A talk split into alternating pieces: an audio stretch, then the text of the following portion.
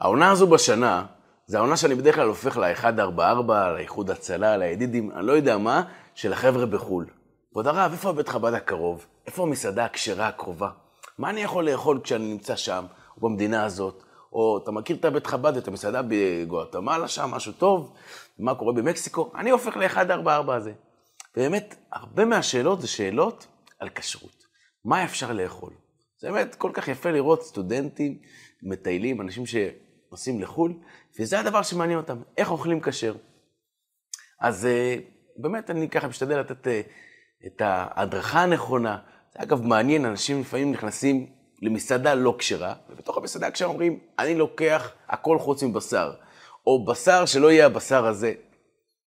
ופה זה באמת יפה לראות את הדבר הזה, כן? כי אנשים רוצים לאכול כשר. אני רק אומר, אתם נכנסים למסעדה לא כשרה, שום דבר לא כשר. קחו את זה בחשבון, במיוחד בחו"ל, אין, אין אפשרות שכל מה שיגישו לכם שם יהיה כשר. אבל שוב, קחו את זה בחשבון, תלכו לבית חב"ד הקרוב, זה עדיף, למסעדה שיש להם שם, הכשרה. אבל יפה לראות את הרצון הזה של עם ישראל לשמור כשר. מה יש במצווה הזו של כשרות? מה מיוחד במצווה הזו כל כך? למה כשרות זה אה, מצווה יסודית אצלנו? אנחנו מאוד מקפידים לאכול כשר בכל מקום שנהיה בעולם. אנחנו מקפידים מה אנחנו מכניסים לגוף שלנו. למה זה כל כך חשוב? ואיך הדבר הזה יכול להיות מתווה דרך בחיים שלנו.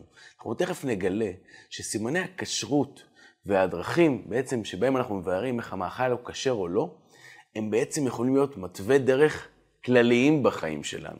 כי אולי כל מה שאנחנו עושים בחיים זה בעצם לאכול, יכול להיות דבר כזה. יכול להיות שלא רק האוכל, את האוכל אנחנו אוכלים, אלא המון דברים ופעולות שאנחנו עושים בחיים, זה בעצם הפעולה הזו של האכילה. אז בואו נצלול לדבר הזה ביחד. נכיר את סימני הכשרות, אנחנו היום נתמקד בתוך פרשת ראה. בפרשת ראה יש המון מצוות, ושם גם מופיעים סימני הכשרות השונים, אם זה בבהמה, בחיה, בעוף, ואנחנו נתמקד בהולכים על ארבע. בבהמות ובחיות יש להם סימני כשרות, ששוב יכולים להיות גם מתווה דרך כלליים בחיים של כל אחד מאיתנו. אז בואו נצלול לתוך זה, ושוב נתחיל מההתחלה, למה אנחנו אוכלים כשר? מה מיוחד באוכל שחייב להיות אוכל כזה ואוכל כזה? אני אוכל, טעים לי, טוב לי, סבבה לי. מה, מה כל כך חשוב שנאכל כשר? אז האמת שזו שאלה שבדור שלנו היא קצת מיותרת. היום לכל אחד מאיתנו יש את האוכל המועדף עליו, החשוב לו, שהוא אוכל רק מזה. היום, אני אומר לכם, אני מוציא גם משלחות לחו"ל, זה כבר לא פשוט. כמובן יש טבעונים, יש צמחונים, יש כאלו שאוכלים רק כזה, יש כאלו בלי גלוטן, עם גלוטן, דל שומן, הכל, הכל, הכל, הכל זה עם דרישות מיוחדות ואישיות. ולמה זה? למה בדור שלנו יש כל כך הרבה מודעות למה שאנחנו מכניסים לפה? התשובה היא מאוד פשוטה. מה שאנחנו מכניסים לפה הופך להיות חלק מאיתנו ומשפיע עלינו לאורך כל היום. משפיע על ההתנהלות שלנו, משפיע על המחשבות שלנו, משפיע על המצב הרוח שלנו, משפיע עלינו כל הזמן. בגלל שאנחנו מכניסים את זה אלינו, זה בלשון התורה הופך להיות דם ובשר כבשרנו. זה הופך להיות מי שאנחנו. אתה זה מה שאתה אוכל. מכירים את זה? אתה זה מה שאתה אוכל, כי באמת מה שאתה אוכל נכנס אליך והופך להיות אתה. זה הופך להיות דם ובשר כבשרו. אז יש מודעות מאוד גדולה למה שאנחנו מכניסים לפה. לכן, השאלה היא למה לאכול כשר? באמת קצת מתייתרת שאתה מבין שכל מה שאתה מכניס, הוא משפיע עליך לאורך כל היום. איך אתה, מה אתה אוכל בבוקר, משפיע עליך על כל ההתנהלות שלך, על איך אתה פוגש אנשים, איך אתה מגיב להם, איך אתה מגיב למשפחה, לאישה, לילדים. משפיע עלינו כל הזמן. איך אתה מתנהל בעצמך, איך אתה מגיע יותר להצלחות, גם קשור לאוכל שלך. האוכל שלנו זה באמת באמת אה, מה שאנחנו. ולכן אנחנו היום נתמקד באמת בקטע של האכילה, אבל שוב גם כמתווה דרך בחיים. כי נראה תכף שאנחנו, המון פעולות שאנחנו עושים בחיים שהן לא אכילה, הן גם כן בעצם אותה פעולה של אכילה. אז בואו ניכנס ונראה מה זה בכלל הפעולה הזו של האכילה, שאמרנו שהיא הופכת להיות דם ובשר כבשרנו. מה זה בעצם בראייה טיפה יותר פנימית, בראייה יותר יהודית. מה בעצם אנחנו אוכלים? למה אנחנו אוכלים? למה אלוקים, הקדוש ברוך הוא ברא את העולם בצורה שאנחנו כדי לחיות, כדי להתקיים, נצטרך לאכול משהו בכלל. למה? מה, מה זה הפעולה? למה? לכאורה זה מיותר, היה שם לנו בטריה, מטעינים אותה, שאלה גם צריך, למה צריך ללכת לישון, אבל בוא נגיד נתין אותה בלילה, בסדר, וזהו. למה צריך לאכול? מה הקטע הזה של האכילה? כדי לצמוח ולגדול. אלא יש פה מטרה, יש פה תוכנית אלוקית ברעיון הזה של האכילה. ופה אנחנו נכיר את שרשרת המזון האלוקית. שרשרת המזון האלוקית בעצם בנויה מהמדרג השונה שיש לנו בין הסוגים השונים, הנבראים השונים בבריאה. יש לנו בבריאה הרי את הדומם, החלק הכי נמוך, בעצם בבריאה ששם אין כמעט שום תחושת חיות, אין שום, אה, יש שם, אנחנו יודעים ומאמינים שיש שם חיות אלוקית שמחיה את הדבר הזה, אבל זה לא נרגש ב- ב- בשום צורה. הדבר הזה דומם. מעליו יש לנו את הצומח כמובן, שם כבר יש יותר חיות, כבר מרגישים את זה, גם בפיזי, ממש רואים שם אה, אה, צרכים יותר עדינים, צריך חמצן, צריך מים, כדי לגדול, כדי לצמוח.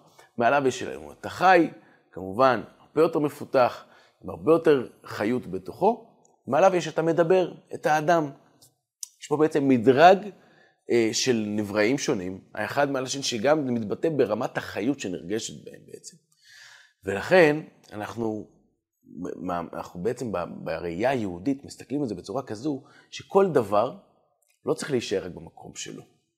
כל דבר צריך לטפס מדרגה, צריך לטפס קומה, עד שבסוף מגיע אל הפסגה. ותכף נראה שהפסגה היא לא אנחנו, גם אנחנו צריכים לטפס קומה.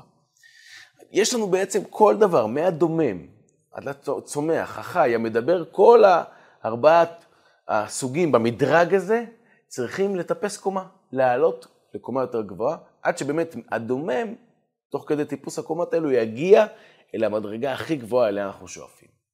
מה זה בעצם הטיפוס קומות הזה, ולאן אנחנו בעצם צריכים להגיע, מה היעד, לאן אנחנו שואפים? אז בואו נראה מה זה המדבר, מה זה בעצם האדם, שאנחנו אומרים שכל דבר צריך לטפס אל המדרג שמעליו. האדם, בראייה היהודית, הפנימית, שוב, תכף נראה שיש בזה רבדים שונים, אבל ברובד הגבוה שלו, אדם, כמו שאומר הנביא, אדמה לעליון. אדם, מלשון זה שהוא דומה לעליון, לקדוש ברוך הוא, מה שנקרא, לאדם העליון שעל הכיסא, הקדוש ברוך הוא. אדם נברא בצלם אלוקים, אבל הוא צריך כל הזמן לשאוף ובאמת להידמות לקדוש ברוך הוא. הוא צריך להידבק, לדבוק בקדוש ברוך הוא. הוא צריך ללכת בדרכיו. הוא צריך לבצע את המשימה שלו בעולם. את המשימה של הקד... שהקדוש ברוך הוא נתן לו לבצע בעולם. צריך לבצע את השליחות של הקדוש ברוך הוא בעולם, וזו אגב הדרך הכי טובה להידמות לקדוש ברוך הוא, לדבוק בקדוש ברוך הוא, פשוט להיות השליח שלו. אנחנו יודעים שיש כלל בהלכה, שלוחו של אדם כמותו, כך גם שלוחו של הקדוש ברוך הוא כמותו. אתה רוצה להיות כמותו? אתה רוצה להיות בעצם השגריר שלו בעולם? תהיה שליח שלו. תבצע את המשימות שהוא נתן לך כאן בעולם. אתה השליח שלו בעצם. אז כל אחד מאיתנו בעצם, זו המשימה שלו, להיות נדמה לעליון, להיות השליח של הקדוש ברוך הוא, השגריר האלוקי, כאן בעולם. ואיך זה קורה בשרשרת המזון האלוקית? איך זה קורה בעצם במדרג הזה? על ידי האוכל, בבסיס. תכף נראה, זה קורה על ידי עוד דברים. בבסיס זה קורה על ידי, על ידי האוכל. הרי יש לנו באוכל, יש לנו מהדומם, עולה לצומח ולחי, כל דבר בעצם יונק מהדבר שמתחתיו. כן, גם הצומח יונק דבר ראשון מהדומם, מהאדמה. ללא האדמה, ללא הדומם לא יקרה שום דבר. אז הצומח יונק מתוך הדומם, ובעצם הדומם עולה למדרגת הצומח. אותו דבר החי, חי מהצומח, אוכל מהצומח, וגדל ומתפתח מזה. בעצם חי יונק מהצומח, אבל גם הצומח מטפס למדרגת החי. והאדם, ופה אנחנו מדברים עכשיו, סימני הכשרות, כמו שאמרנו, בהולכים על ארבע, בחי, אז האדם גם כן אוכל מהחי. אז לא סתם אוכל מהחי ויונק את החיות שלו ובעצם חי כאן בעולם הזה בזכות החי, אלא האדם הזה גם כן מרים אליו את החי. החי מטפס מדרגה אל כיוון האדם, אל כיוון המדבר. כל דבר גם יונק חיות מהדרגה שמתחתיו, וגם הדרגה שמתחתיו מטפסת בעצם אליו. כמו שאמרנו, זה הופך להיות דם ובשר כבשרו. אז גם הדומם הופך להיות חלק מהצומח, גם הצומח הופך להיות חלק, חלק מהחי, והחי הופך להיות חלק מהמדבר. יש פה מדרג שלם שכל דרגה יונקת מהדרגה שמתחתיה, וגם הדרגה שמתחתיה עולה לדרגה שמעליה. זו גם הסיבה למה האדם בעצם צריך לחיות. כדי לחיות, הוא צריך לאכול משהו שהוא שוב במדרג שמתחתיו. אולי היה צריך לאכול משהו במדרג שמעליו, אולי היינו צריכים לאכול אוכל של מלאכים כדי לחיות. למה אנחנו צריכים לרדת דרגה אל החי, אל הצומח, אל הדומם? למה צריכים לרדת לדרגות הנמוכות מתחתנו כדי לחיות? אלא מוסבר בחסידות שיש כוח אלוקי בתוך כל דרגה. גם בדרגה שמתחתיך יש כוח אלוקי מיוחד שחבוי שם בעצם, והוא נמצא שם כדי שאתה תתהווה לדבר הזה, תרצה את זה ובעצם תחיה, בפן הפיזי שלך תחיה, בעצם בזכות הדבר הזה ובעצם בזכות הכוח האלוקי שבתוכו. ולכן, כיוון שיש שם כוח אלוקי, למה הוא נמצא שם? כדי שאתה תרים את הכוח האלוקי משם, ובעצם תרים את הדבר הזה, את המדרג הזה שמתחתיך, את החי, את הצומח, את הדומם, תרים את כל המדרג הזה אליך, ושוב, לא כדי שזה יישאר אצלך, אלא כדי שגם אתה תטפס למדרגה שמעליך. תדמה לעליון, תבצע פה בעולם הזה את המשימה שהקדוש ברוך הוא נתן לך. אוקיי, אז יש פה מדרג שלם, יש לנו פה את השרשרת המזון האלוקית בעצם. וכשאני אוכל כמו שצריך, ואני אוכל כמובן כשר, ואני גם אוכל לשם שמיים, כדי לבצע את המשימה שלי בעולם, אמרנו, להידמות לקדוש ברוך הוא, כדי לבצע את השליחות שלו בעולם. אם אני עושה את זה בשביל לקבל כוח לזה, זה מה שעומד לי בראש, אז אני בעצם מעביר את הכל בשרשרת המזון האלוקית עד לקדוש ברוך הוא. נשמע טוב, נכון? אממה, שאנחנו, אי אפשר לומר שאנחנו תמיד תמיד נדמים לעליון. אי אפשר להגיד שאנחנו תמיד אדם, באמת מהלשון הזו, אדמה לעליון, מבצעים את המשימה של הקדוש ברוך הוא בעולם. זה אוטופי, זה אידיאלי, לשם אנחנו צריכים לשאוף. אבל אנחנו לא תמיד כאלו. בואו נודה על האמת. האדם הוא גם בהמה. אנחנו מכירים לא מעט אנשים שאנחנו בכיף היינו נותנים את התואר הזה, חתיכת בהמה. אבל האמת היא שגם אנחנו בעצמנו, אם נסתכל על עצמנו בכנות, יש לנו אינסטינקטים חייתיים, הישרדותיים, אנחנו גם כן, זה שאנחנו אוהבים לאכול, לשתות את זה, אנחנו בזה בעצם, אם לא נעשה את זה עם כוונה מיוחדת, אנחנו בדיוק כמו הבהמה.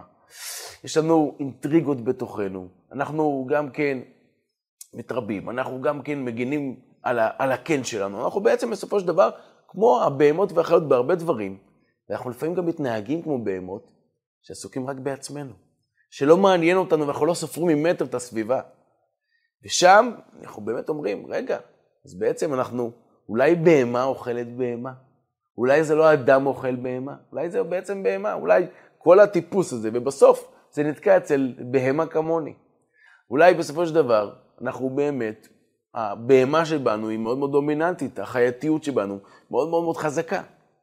אז מה אנחנו בעצם עושים בטיפוס הזה? אז בשביל זה בדיוק יש לנו את סימני הכשרות, תכף נראה ונדבר על זה. אבל באמת באמת צריך להתבונן בזה שיש בנו, כן, יש בנו גם בהמה, וזה בעצם מה שמלמד אותנו ספר התניא. שבכל אחד מאיתנו יש נפש אלוקית, יש חלק אלוקה ממעל ממש, יש מקום כזה רוחני, עוצמתי, חלק מהקדוש ברוך הוא בעצמו, שרק רוצה לשאוף ולדבוק בו, אבל יש בנו גם חלק בהמי, יש בנו חלק גשמי, חומרי, שעסוק רק בעצמו. וצריך לדעת שיש בנו גם וגם. ולפעמים אנחנו יכולים להיות מלאכים, לפעמים אנחנו יכולים להיות בהמות. ממש כאלה שעושים רק בעצמם. אתם מכירים את שתי האנשים האלו שדיברו ביניהם, ואחת ככה התרבבה וסיפרה על בעלה כמה הוא מיוחד, וכמה בעלי דואג לי, ואיך הוא מפנק, ואת לא מבינה, ואיזה בעל, אין דבר כזה, מלאך, מלאך, אני אומרת לך, מלאך. אומרת לה, כן, אני יודעת. שנייה אומרת לה, אומרת לה, מה את יודעת? אני אומר לך, בעלי מלאך. אומרת לה, כן, אני יודעת. מה את יודעת? גם בעלי לא בן אדם. מכירה את זה. אז יש כאלו שהם מלאכים, זאת אומרת, באמת, לפעמים, לפעמים גם אנחנו בעצמנו, לפעמים מתנהגים כמו מלאכים, ורק לעשות טוב לסביבה, ורק להאיר פנים, ורק לפרגן, ולעשות חסד, והכל טוב ויפה. ולפעמים אנחנו לא בני אדם. לפעמים אנחנו בהמות, לפעמים אנחנו עסוקים בעצמנו ולא מעניין אותנו ממטר, לא, לא רואים ממטר את הסביבה שלנו. ולכן, עוד יותר, נמצאים פה, פה סימני הכשרות כדי לחדד לנו את הרעיון הזה, כדי לחדד לנו מה המשימה שלנו בעולם, כדי לחדד לנו שכל המדרג הזה וכל השרשרת האלוקית, שרשרת המזון האלוקית הזו, שלא נעבור את כל הדרך ובסוף זה ייתקע אצל בהמה כמונו. בסוף בהמה תאכל בהמה. יש סיפור כזה מהבעל שם טוב הקדוש, מייסד החסידות, שהוא היה מראה כל מיני מחזות לתלמידים שלו, לפעמים מחזות מאוד מאוד לא פשוטים, אבל היה מראה להם דברים בעולמות גבוהים, בעולמות רוחניים. פעם אחת, זה היה בזמן של סעודה שלישית בשבת, אז היה זמן של גילוי אלוקי, נקרא רצון הרצונות, ראווה דרעבין. בזמן הזה הוא אומר להם, שימו ידיים אחד על השני ותעצמו עיניים. עוצמים עיניים. אז הם רואים מחזה מפחיד. הם רואים דמות של שור, של בהמה, לבושה בבגדים, שטריימל כזה חסידי, בגדים ממש של אדמו"ר, ממש בגדים והכל, אבל רואים שור, שור בתוך בגדי שבת. אתם לא מבינים מה זה המחזה המוזר הזה. אומר להם הבעל שם טוב, השור הזה בבגדי השבת, זה יהודי שאכל בשבת. והוא אכל לכאורה עונג שבת, כן? אבל הוא שכח אפילו שהמטרה היא עונג שבת. הוא פשוט אכל ואכל ואכל, כמו שור, כמו בהמה, עד שהוא בעצמו הפך להיות בהמה.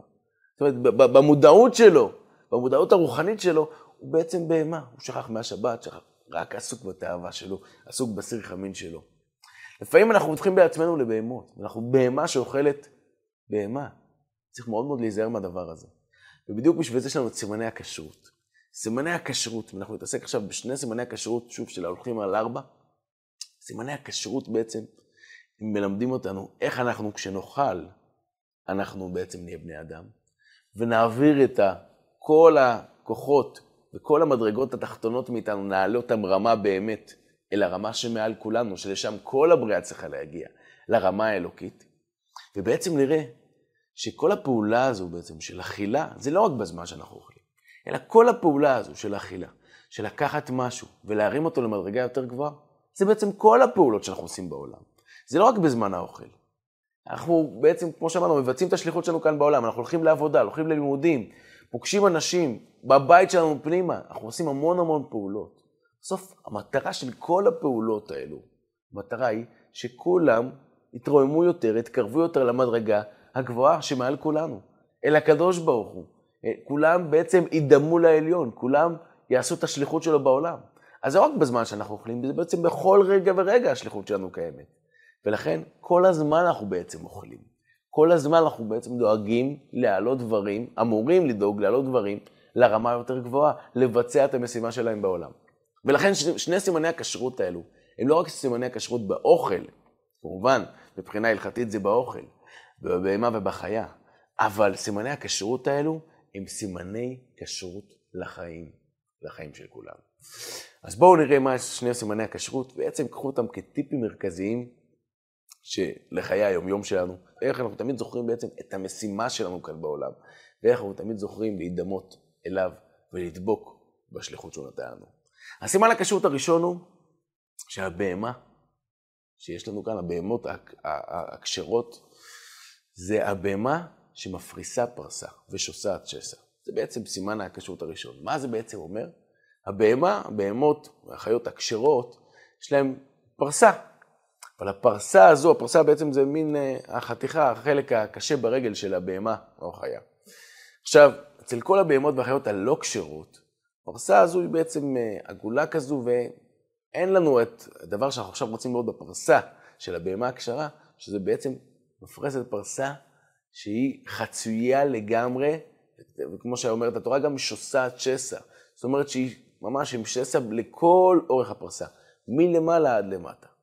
זה הכלל הראשון, התנאי הראשון, כדי שהבהמה או החיה יהיו כשרות. זה צריך להיות בעצם עם פרסה כזו, עם החלק הזה התחתון ברגל של הבהמה, שצריכה להיות שסועה לגמרי מלמעלה עד למטה, לכל אורך הדרך, לשני צדדים, לימין ושמאל. זה סימן הכשרות הראשון שלנו. מה אומר סימן הכשרות הזה? מה זה אומר לנו בשרשרת המזון שאנחנו בעצם פועלים כאן, גם בזמן האוכל וגם כל רגע ורגע בחיים שלנו. כמו שאנחנו מעלים דברים למעלה, אנחנו מרוממים דברים לכיוון המשימה שלהם, ליעד שלהם. מה זה אומר הפרסה הזו? אז הנקודה היא כזו. מסביר פה הרבי מבביץ' מסר מאוד מאוד חזק ומרכזי.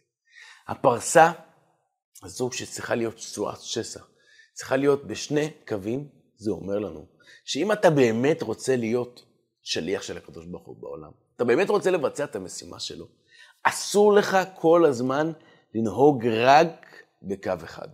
רק בדרך התנהגות אחת שבה גדלת, בה, לזה אתה רגיל, זה הטבע שלך, לזה התחנכת, לזה צמחת, אבל זהו, אתה רק בקו הזה.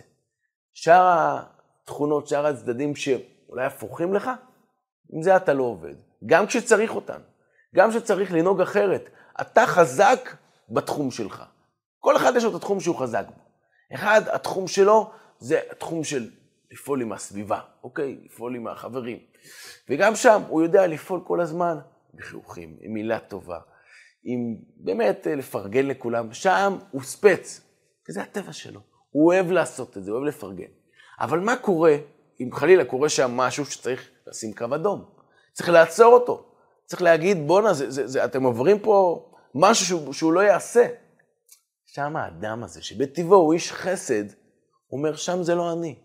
אני לא האיש שיכול להגיד להם לא לעשות את זה. אני, אפילו שזה אולי חובה מוסרית עליי עכשיו לעצור עוולה שהם הולכים לעשות כאן, משהו לא טוב, אבל זה, אני לא האיש, אנשים אחרים שהם יותר טובים יעשו את זה. אבל אין, אתה פה. זה המשימה שלך. לא, לא, לא. אני חזק בחיוכים, אני חזק בלקרב, בלפרגן. עזוב אותי מלהיות המוכיח בשער, עזוב אותי מלהיות האיש הקשה, זה לא אני. מכירים את זה? זה יכול להיות אגב גם בבית פנימי, אנחנו יכולים לפעמים להיות ההורים הטובים שמפרגנים ומפנקים את הילדים, אבל לשים סטופ, אנחנו לא יודעים לעשות את זה. זה יכול להיות בהרבה הרבה סיטואציות בחיים שלנו, וזה יכול להיות גם הפוך, יש אנשים שהם להפך, אנשים יותר ביקורתיים, יודעים לשים את התמרור האדום, העצור שצריך. אבל מה? שצריך לחייך, צריך לפרגן, צריך להיות קצת אנשי חסד. שם, זה לא אני, אני, אני איש סגור בטבעי, אני לא איש ש, שיודע באמת לשחרר ולחייך, זה לא אני. אין זה לא אני. אתה רוצה להיות אתה, כפי שאתה, זאת אומרת, להישאר במה שהורגלת אליו, מה שנולדת בטבע שלך, אז זה בסדר גמור, אבל זה בדיוק כמו הבהמה. אתה תהיה בעצם בהמה. אתה לא תהיה אדם. כי הבהמה רגילה להיות מה שהיא. הפרה רגילה להיות פרה. היא אף פעם לא חושבת איך אני אהיה נמר, כן? והנמר הוא נמר, הוא לא יהיה פרה, כל אחד ואחד בטבע שלו ובסגנון שלו, והם לא חושבים על משהו אחר, ולא צריכים לחשוב על משהו אחר, כי לכך הם נבראו. אבל אתה אדם, אתה צריך לרומם את הדברים. אתה צריך לרומם את החי שמתחתיך על הדרגה היותר גבוהה, ואת כל בעצם הרבדים שמתחתיך. אתה דומם, אתה צומח, את החי, את הכל. אגב, גם אתה דומם, צומח וחי שבך, כמו שאמרנו, אתה גם, יש בך בהמה, אין ספק, חד משמעית. יש בנו בהמה, אבל גם אותה צריך לרומם. גם אותה צריך להעלות בעצם למדרגה היותר גבוהה. גם אותה צריך לחנך את הבהמה הזו. אז האם אנחנו באמת עושים את זה? הסימן הזה של מפרסת פרסה ושצועת שסע, שיש לנו תמיד בחיים שני קווים. אנחנו לא עוסקים רק בקו אחד, אנחנו עובדים בשני הקווים. גם בקו שאולי הוא יותר, אנחנו מזדהים איתו, יותר רגילים אליו, נולדנו אליו, וגם בקו, גם בתכונה ההפוכה. אנחנו צריכים לבחון כל סיטואציה לגופה. ואם יש פה סיטואציה שצריך לשים תמרור עצור, בוהק, חזק, אנחנו נשים את זה. ואם יש פה סיטואציה שצריך לאהוב ולקרב ולחבק, אנחנו נעשה את זה. לא משנה מה. וזה יכול להיות, אגב, בעוד הרבה הרבה הרבה תכונות ודברים הפוכים, לא משנה מה. אדם צריך לצאת מאזור הנוחות שלו. אם הוא לא רוצה להיות רק בהמה, שרגילה לאינסטינקטים שלה, ורגילה לטבע שלה, או לחייתיות שלה, או לבהמתיות שלה, לא משנה מה, היא רגילה לזה, ו- וזהו, שום דבר אחר לא מעניין אותה. אם הוא לא רוצה להיות רק כזה, הוא חייב להיות אדם שפועל ועושה גם דברים שהם מחוץ לאזור הנוחות שלו, שהם גם מחוץ לרגילות שלו, לטבע שלו. הוא חייב לצאת משם כדי להיות אדם שדומה לקדוש ברוך הוא, שמבצע את המשימה שלו בעולם. תמיד לפעול גם בשני הקווים. יש לי קו אחד שאני יותר חזק בו, אוקיי, אני אחשוב איך אני צריך להיות, להיות חזק גם בצד השני, הפחות חזק אצלי. לחזק גם אותו, לפעול גם בקו הזה כלפי עצמי, כלפי הסביבה, כלפי אשתי, כלפי הילדים, כלפי כל מי שמקיף אותי בעצם. זה הסימן הזה של מפרסת פרסה. וכן, גם כשזה לא קל, גם כשזה לחרוק שיניים, גם כשזה ממש בכוח, עדיין זה חלק מהרעיון של סימני הכשרות. שאני נלחם בטבע שלי. זה אגב יכול להיות בדיוק הפוך לכל ה... מה שהדור שלנו אומר בעצם היום. כולם אומרים, תהיה מי שאתה, ותקבל את עצמך ותתחבר אל הגוף שלך. הכל טוב ויפה, אני לא נגד. אני גם חושב שאנחנו צריכים להתחבר לכישורים ולגוף שלנו, וכל מה שהקדוש ברוך הוא חנן אותנו בו. אבל לא רק. כי אם נשאר רק בזה, אנחנו לא נהיה שונים מהבהמות לצערי. אם אנחנו נשאר רק במי שאני, אז אני בדיוק כמו החיה או בהמה שהיא מה שהיא. אני צריך להיות מי שאני. אבל מי שאני, הפנימי, האמיתי, היהודי, האלוקי, זה לצאת מאזור הנוחות שלי. זה לא להישאר רק בטבע וברגילות שלי, זה להיות גם בצד שאני לא רגיל אליו, גם בתכונה ההפוכה ממני, אבל אותה צריך עכשיו. לחרוק שיניים, כן, גם אם זה קשה ולעשות את זה. מזכיר לי סיפור על פרופסור גרין, סיפרנו עליו גם בשיעורים הקודמים, פרופסור מאוד מאוד מיוחד שיש לו, היה לו קשר נדיר עם הרבי מלובביץ', הוא עבר תהליך מאוד שלם מהפרופסור הגדול באוניברסיטה במינסרטה, פרופסור בנאסא, מדען בנאסא בכיר, ואחרי זה פה בארץ. מהמקום הזה הוא עבר, כמובן, הוא הלך וצמח גם בתחום הזה, ויחד עם זה צמח גם בתחום הרוחני שלו. סיפור מאוד מרתק, כל התהליך שלו, אבל אני רוצה לספר לכם סיפור אחד עם השליח של הרבי, שליווה אותו והיה בקשר מאוד מאוד קרוב איתו, שליח שיחיה, יאריך ימים ושנים, הרב משה פלר. הרב משה פלר, יש לו, באמת, היה לו באמת קשר מאוד מיוחד, פרופסור גרין. אחד הסיפורים זה שפרופסור גרין נסע לאיזושהי הרצאה באקדמיה, וכשהוא נסע, הוא זמן, זה היה צריך, היה צריך לקחת איזושהי טיסה לאותו, לאותה אוניברסיטה, הוא התייעץ, הוא היה בקשר מאוד קרוב וחברי עם הרב שלו. אמר לו הרב שלו, איך אתה נוסע במטוס כך וכך? אוקיי, תזמין אוכל כשר לטיסה. אומר לו פרופסור גרין, הרב, אתה יודע שאני לא אוכל כשר. רבי גרין, אני מאוד מאוד מכבד אותך, אבל אני לא אוכל כשר. אומר לו, נכון, בסדר, אבל אתה פרופסור, יהודי, ידוע, מכובד, אנשים מכירים אותך. אתה תהיה במטוס, תחשוב איזו השפעה יהודית זה יהיה אם אתה תזמין אוכל כשר, גלת כושר לטיסה. יכול להיות מדהים. ישב עליו, שכנע אותו, אמר, בסדר, טוב, נזרום עם השיגונות של, ה, של הרב שלי. הלך, הזמין אוכל כשר באמת. כשהוא מגיע למטוס, מחלקים את כל המנות, הוא מבקש את המנה שלו, הכשרה. אין, אתה לא ברשימה, פרופסור גרין. הוא ככה אומר, מה זאת אומרת? אני הזמנתי, אני במיוחד, התקשרתי לסוכן, שיהיה. אתה לא ברשימה, אני ממש ממש מצטער. בינתיים זה קצת נהיה, קצת איזו שירה שם עולה סביב. כולם התחילו לראות שפרופסור גרין מבקש את הארוחה הכשרה שלו, ואין. עכשיו, זה פתאום נהיה לא נעים, מה יגיד? טוב, תביאו לי את האוכל הלא כשר. איפה העקרונות שלך, פרופסור? לפני שנייה רצית אוכל כשר. לא נעים לו עכשיו לאכול אוכל לא כשר. יש לו חתיכת טיסה ארוכה, כמה שעות טובות. הוא רעב, הוא לא אכל כלום לפני הטיסה. יש לו הרצאה מיד אחרי הטיסה. מה הוא עושה? הוא לא אוכל, אבל בלב שלו מתפוצץ על הרב שלו, מתפוצץ על הרב משה פלר. מה הוא עשה לי? איך הוא תקע אותי בדבר הזה? איזה הקשבתי לו בכלל לרעיונות שלו? נו באמת, הרעיונות המטופשים האלו שלו כל פעם. הוא כולו רותח עליו. רותח! עובר את הטיסה הארוכה, הוא מורעב, יורד מהמטוס. הדבר הראשון שהוא עושה, לא היה איזה טלפונים ניידים, הולך לטלפון הציבורי הקרוב, מרים טלפון לרב משה פלר ומתחיל לצרוח עליו. רבי פלר, אתה דפקת אותי, אני עכשיו כולי רעב, מה זה הרעיונות האלה שאתה נותן לי? ואני רוצה עכשיו לומר לך, אני רואה פה ממש מולי, דוכן הקניקיות, וואי, איזה, זה, איזה ריח, איזה עסיסי, כמובן, דוכן לא כשר. אני הולך עכשיו להזמין לעצמי איזה שתי לחמניות, עם נקנקיה, עם חרדל, עם הכל, לא כשר. רבי פלר, שזה יהיה על המצפון שלך, בגללך עכשיו אני הולך לקנות את זה. טוב, הרב פלר שומע, שומע את כל הצרחות בטלפון, הוא לגמרי מבין לליבו. אבל אז הוא אומר לו, פרופסור, פרופסור גרין, הרבה פעמים שאלת אותי, מהי המהות של היהדות? מהי ליבת היהדות? אני רוצה לומר לך, שהמהות של היהדות, הליבה של היהדות, זה לראות ממול דוכן הקניקיות, לא כשר. אחרי שטיסה שלמה היית מורעב, בגלל איזה רבה שנתן לך עצה משונה. ובכל זאת, אתה רואה את זה, וכל כך בא לך עכשיו לאכול את זה, ואתה מתאפק, ואתה לא אוכל את זה. אפילו שזה קשה לך, אפילו שזה הפך הטבע שלך עכשיו. הפך כל מה שהגוף שלך צועק לך. תעשה הפוך ממה שהגוף שלך אומר לך, כן. כי יש לך נשמה בתוכך. זה המהות של היהדות. שומע איזה פרופסור גרין, אומר לו, רבי פלר, אם עד עכשיו חשבתי שאתה משוגע, עכשיו אני בטוח. אתה טורק את הטלפון. הולך לכיוון הדוכן הקניקיות, רוצה לקנות. כמו שהגוף שלו אומר לו. אבל המילים האלה של רבי פלר מהדהדות לו באוזן. הוא קונה את הלחמניה, הוא רוצה לתת ביס. ואז הוא הולך וזורק את זה בפח הקרוב. מאז הוא שמר כשר. אנחנו בעצם רואים שהכשרות, סימן, הרעיון הזה של לאכול כשר, זה, זה לא רק האוכל הכשר, זה בכלל מידת האיפוק, מידה של לא לעשות מה שנוח לי. לא מה שהכי קל, הכי נוח ללכת עכשיו לאכול בכל מקום בעולם.